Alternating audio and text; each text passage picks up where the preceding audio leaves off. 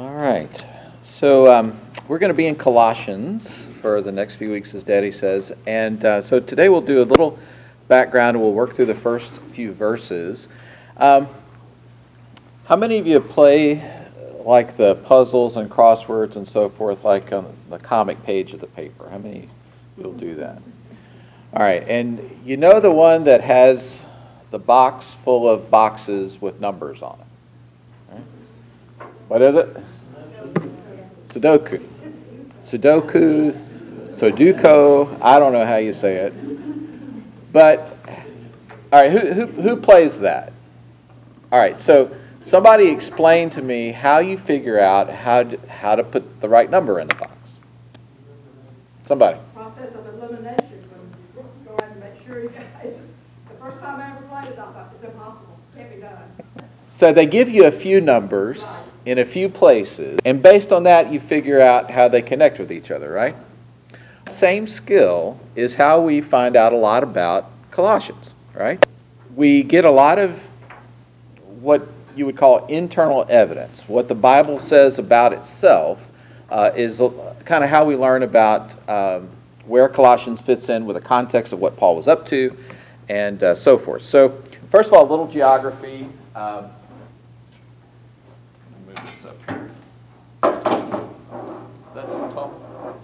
Probably too tall for me. Uh, so if you can see here, um, these are Paul's missionary journeys, and what we're talking about is here in the Aegean Sea. Here's Rome over here, where we think Paul was, although some people think he was at Ephesus, but most people think he was in prison in Rome. And here we have some of the places we've talked about. So here's uh, Philippi. Uh, here is Ephesus and uh, I'm sorry, Ephesus is here, and then there's this river that goes through here, and you'll hear some familiar names. Here's Ephesus, Smyrna, Thyatira, Pergamum, Sardis, Philadelphia, Laodicea, and in the middle of there is Colossae. You'll recognize a lot of those names um, there in Asia Minor from the churches that Jesus wrote in Revelation uh, those seven churches, uh, letters to the seven churches? Well, uh, Colossae was on the river valley there, um, about 100 miles east of Ephesus. It was close to Laodicea. It was close to this town called Hierapolis. And uh, it was kind of in a river valley there. And um, there was a trade route that went through there, and like a lot of what we've seen here in, in our neck of the woods, um, there were some things that kind of made the town kind of populous and active and bustling, and then that changed. You know, I have a lot of patients in Great Falls, and um, at one time it was bustling, right? There was the textile mill there, I think Stevens uh, textile mill, and the mill closed up shop, and Great Falls is waiting for some stuff to happen. Well, the big road went through Colossae, and then the trade route, for whatever reason, it moved. So it was a kind of a bustling city, but was probably a little bit on the decline a little bit. We don't hear much about it anymore. It's a very earthquake prone re- region. A lot of people feel that probably earthquake got it at some point in time.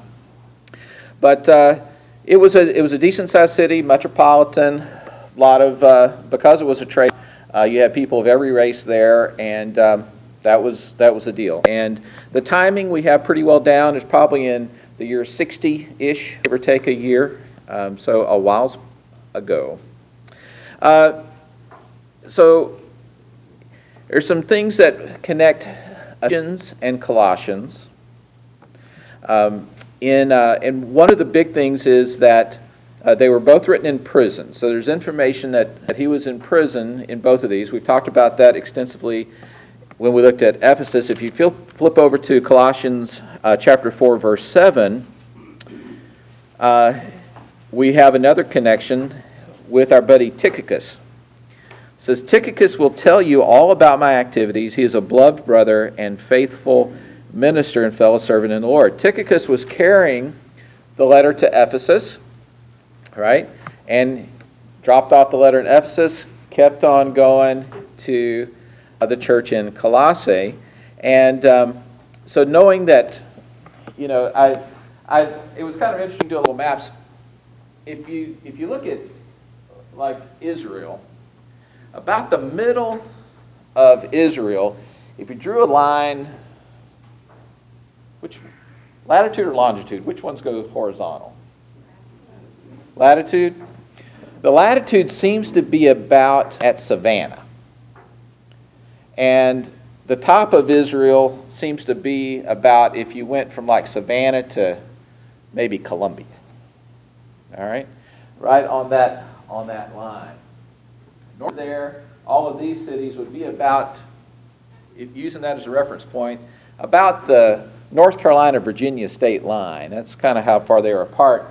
But east to west, from Rome to Ephesus and Colossae, it would be about as far from Charlotte to Oklahoma City.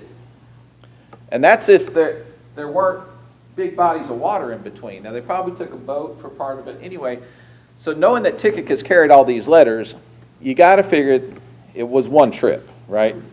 He wasn't going to be doing a lot of shuttle stuff on, on the airplane. So Tychicus had these letters. Um, they were both written by Paul. They were both written when he was imprisoned in Rome, as best we could tell. And uh, there was one other letter, actually, two other letters that Tychicus was carrying. Colossians, the book of Colossians about the church in Colossae, is very closely connected with the little book of Philemon. All right? Philemon is the book right before Hebrews. All right? And so here's kind of how this all gets connected. If you jump down to chapter 1, verse 7, chapter 1, verse 7, he's going through his introduction and so forth, and he says, Just as you learned it from Epaphras, our beloved fellow servant. He is a faithful minister of Christ on your behalf and has made known to us your love in the Spirit. So here's the way this worked. Best we can tell, Epaphras got saved while he was in Ephesus. He goes back home to Colossae, starts a church. eventually leaves Colossae, hooks up again with Paul in Rome, and is there along with Timothy helping him out when Paul is in Rome for several years under house arrest. Okay? Here Paul's in Rome talking with Epaphras, and Epaphras tells him about these folks in Colossae. In this map, these missionary journeys, Paul, Paul doesn't go to Colossae. He's never been there. All he knows is what he's heard from his buddy Epaphras. So, while he's in Rome, another guy named Onesimus, he's a slave. He gets saved, becomes very useful to Paul. Turns out Onesimus is from Colossae also. So now Paul has like a double connection with these people. He's heard about them from a couple people. He has a connection with them. He hears what's going on. So since Tychicus is going back to Ephesus, he also sends a letter to Colossae, and he also letter a personal letter, this letter Philemon. It's about Onesimus. It's written to Philemon. The church at Colossae met in Philemon's house. Okay, we know this from the book of Philemon. And it seems like um, it was a husband wife uh, in the, the first uh, part of Philemon. Um, Paul says, To Philemon, our beloved fellow worker, and Apphia, our sister. So people think that was probably Philemon's wife. And Archippus, our fellow soldier, some people think Archippus might have been Philemon's son, and that he might have been what you might call the local pastor in the church. All right, so we got, so our Sudoku is filling in, right? So we've got Paul in Rome with several folks, but at least Timothy for the purposes of this story, and Tychicus, the courier, Epaphras, the guy that started the church in Colossae, perhaps started the church in Laodicea because it was very close to there. Um, Onesimus, the slave, who just happens to be in Rome, right? God's providence, just so happens to be in Rome, just so happens to get saved, just so happens to gets to accompany Tychicus on the mission, on the uh, courier uh, mission, drop off the letters. And since he's a runaway slave, he's in trouble. That's the whole story of Philemon. Philemon could write Onesimus up, but Paul says, "Hey, he's a Christian. Take him back. He's he's he's your brother now. So accept him back uh, because he's he's a changed man from from when the story of Philemon is redemption and restoration, that sort of thing. So you start to get this this picture of uh, what the church in Colossae is all about. But it's he knows about it because of of these two two men, especially from the testimony of Epaphras. There's some other information that we know about this book while we're talking about big themes. And if you have to say, well, why did Paul feel the need to write this church that he really didn't know personally, kind of knew secondhand?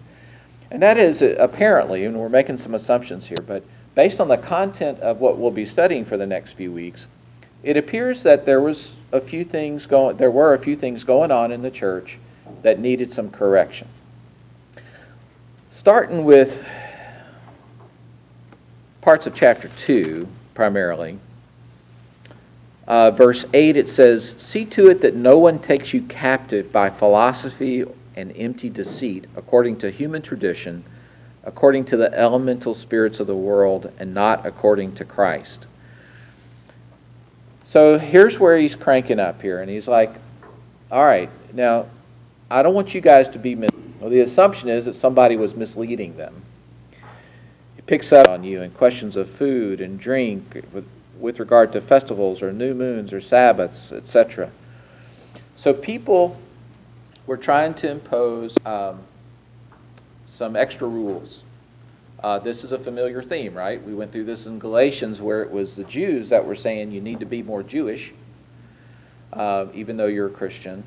Well, here we have um, some other, not necessarily Jewish, but uh, some people think a prominent person in the church, probably a prominent personality in the church, that was saying, well, yeah, here's the gospel and everything, but if you really want to be, and if you really want the higher level of understanding, maybe kind of the secret handshake sort of stuff, well, then there's some other things you need to do, right?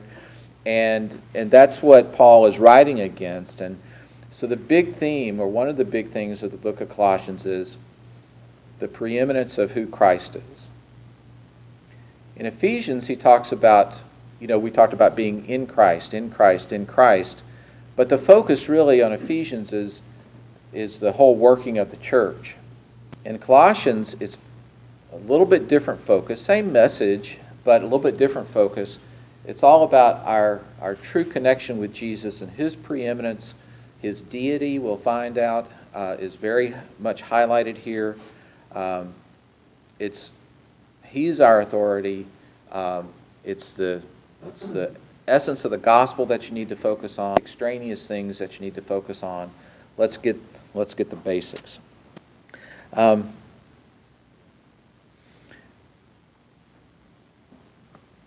it would not take you long to read through all of Colossians, and we've said that about all of these four little books.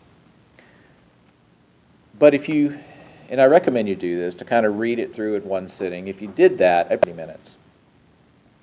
But if you did that, so many things would sound familiar to you so many themes, so many verses would sound very familiar to you.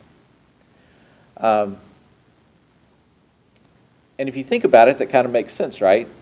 If you're a pastor and you got one shot, um, it's probably the time you'll be able to speak into the lives of this congregation a thousand miles away. You don't want to have a lot of fluff in there, right? You want to just say what you need to say, say the stuff that's really important. Um, this could be a really good cliff notes of the gospel. If you just if you just had a few pages, um, I'm used. I left my uh, car at the office earlier this week because Mary and I were running errands, and my my Bible's in my my normal Bible's in my car. Have another Bible that I use that I just it has a big margin, so I, I use it to just like write devotional stuff in it. But the I got it when I was a little younger, and uh, the print is still pretty small, but but on this Bible it takes two and a half pages. All right, that's all two and a half pages, and if that's all you had to, to give this letter, uh, you can understand why everything in it has so much content. So it'll be a fun it'll be a fun study. Uh, like I said, a lot of familiar themes in here, and uh, so I, am looking I'm looking forward to it. Um, all right, one more big theme that I want to talk about before we go through just a few verses. This is in chapter one, picking up with verse nine, and we'll actually probably start here next week, but picking up verse 9, it says, And so from the day we heard, we used to pray for you, asking that you may be filled with the knowledge of His will and all spiritual wisdom and understanding, so as to walk in a manner worthy of the Lord, fully pleasing to Him, bearing fruit in every good work, and increasing in the knowledge of God. And then the prayer continues from there. Says, so as to, in the ESV, I think NIV says something like, or that. Um, what, what are those other little, what's that, prepositions? What, what, what else is there and if you have another translation? First couple of words in verse 10. So that you will walk. So that, what else? That you might. That you might. You get the idea? This is a statement of Paul's purpose. His purpose, not just for writing, but his purpose for that group of people. I'm praying all this, and by assumption, writing all this so as to, in order that, that you might. he lays on what is it he wants them to do, right? So, we as a group probably been exposed to a heck of a lot of Bible teaching. For what purpose? Why? Is it just so that we can play Bible Jeopardy one day and get the answers? No. So that we can walk, so that we can apply, so that we can be transformed by it and be different by what we've been exposed to. If we're not open to being changed by what we hear and what we read, and what people encourage us about, then we're really missing the point. Right? Um, so, if you had to boil down to one word, I would submit the word so. Or if you want to make it a little broader, so what? So that. Or why? Why? You got it? So I think a, a, a key topic is some correction by Paul about maybe a, personality leading them in a little bit of a wrong direction. The big theological point is the deity of Christ. But the big practical point is I want you to be different. I want you to not just be saved, but be saved to do something, to be something different, to to because he knew that corner of the world, there's a lot going on there. And right now, this is all Turkey. You think there's a little stuff going on in Turkey right now? One of the one of the smallest percentages of Christians in the world right now. Think about that. Very important. All right, let's look at some, some verses. You read a few of these letters, they kind of start to sound the same because Paul, you know, he starts off, you know, we, we get our own little mannerisms. Paul, an apostle of Christ Jesus by the will of God, and Timothy, our brother. There's Tim there. Paul identifies himself as an apostle. You know, there were times, there are some letters we, we read where Paul goes off about all his credentials, right? Um, he didn't need to do that with the church at Colossae. Um, he was kind of piggybacking on Epaphras. You know, I'm sure they had heard of Paul, um, but he didn't. You know, it was fine. They he didn't have to go off on, on his authority there. Verse two: To the saints and fellow brothers in Christ at Colossae. In other words, identifying himself within with them, always a good thing to do.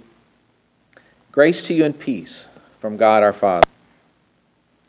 Verse 3 We always thank God, the Father of our Lord Jesus Christ, when we pray for you, since we heard of your faith in Christ Jesus and of the love that you have for all the saints, because of the hope laid up for you in heaven.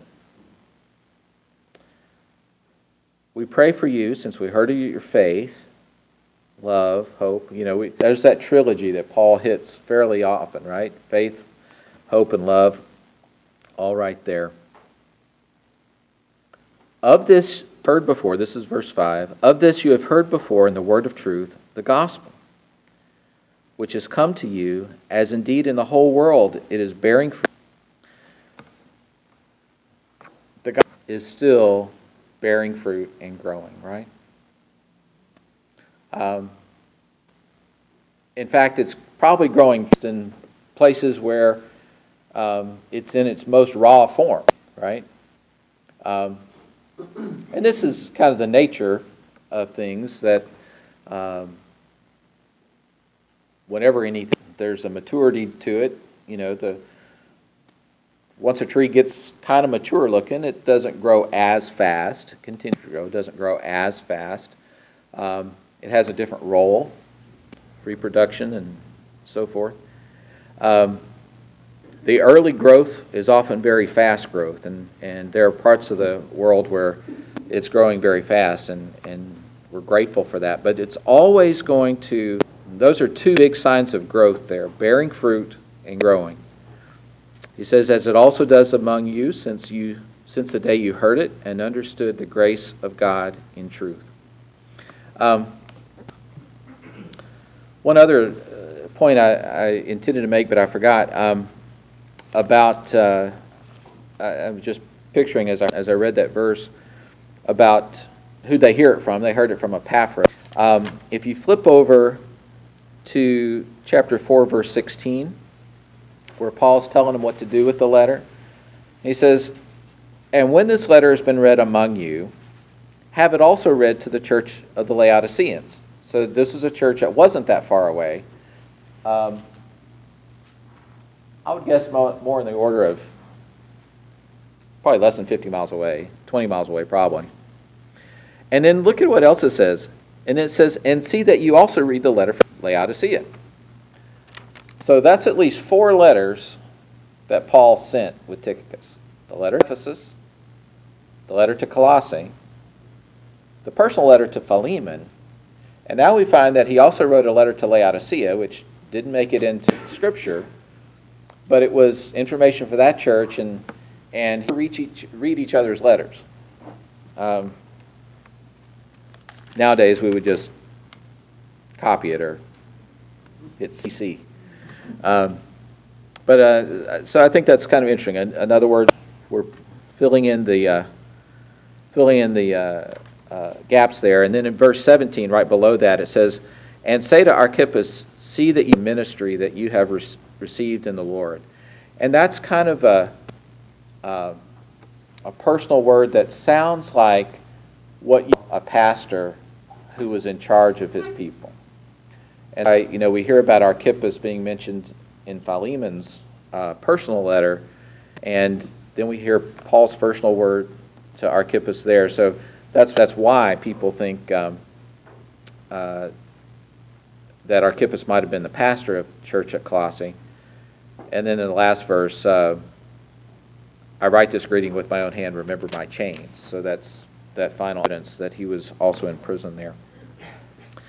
Uh, back to our back to our text. Um,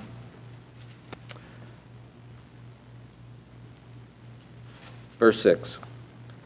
Um, the gospel, which is to you, as indeed in the whole world it is bearing fruit and growing, as it also does since the day you heard it and understood the grace of God in truth. Uh, so, let me just bring out a couple points in this, and um, then we'll dig in a little deeper next week. One is, um,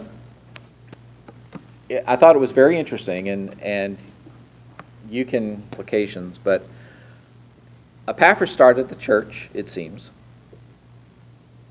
But where was Epaphras? He was in Rome, right?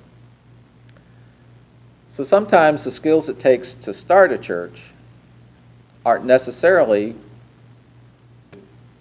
keep a church going.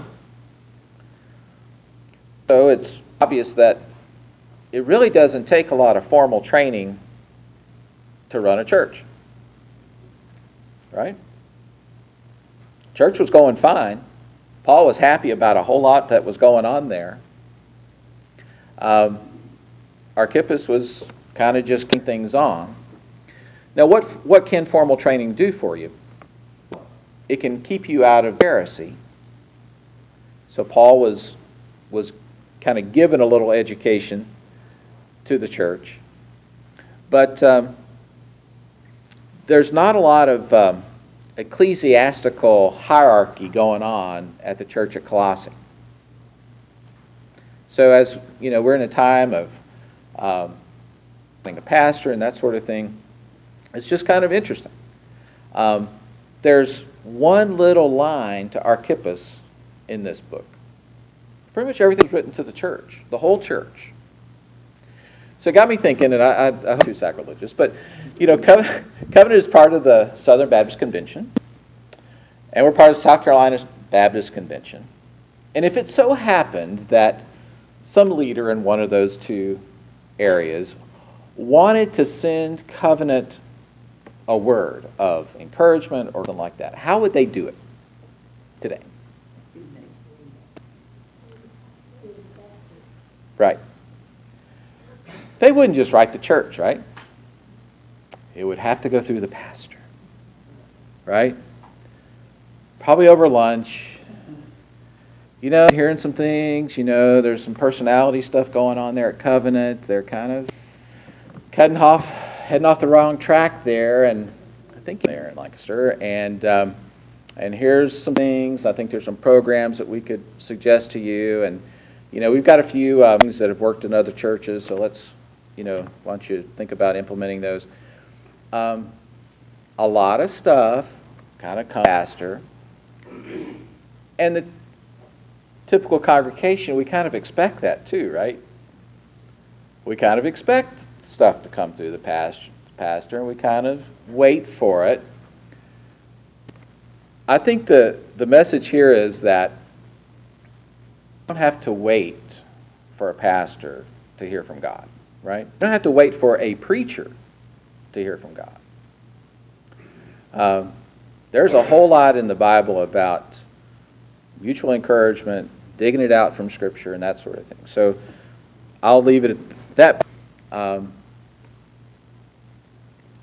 the church is an entity, and a lot of the hierarchy, which, if you read First Timothy, Paul's fine with leadership. If you read Titus, he's fine with leadership. He's fine with organization.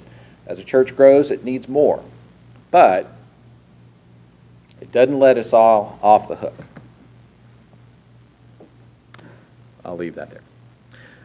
I thought verse 6 was really interesting to me.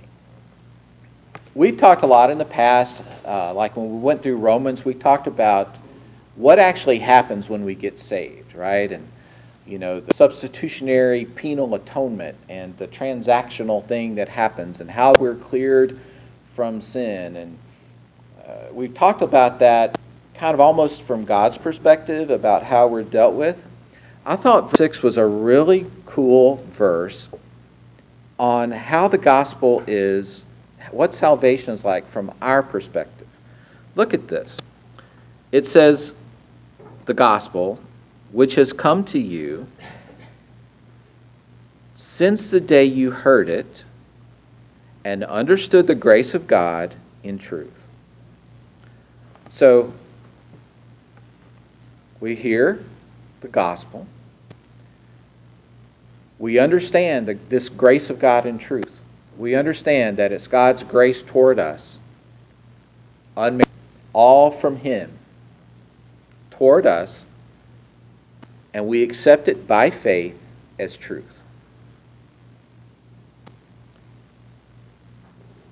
I guess the point I would make is that accepting God's grace as truth is essential for salvation, but it's also essential for the Christian walk after salvation.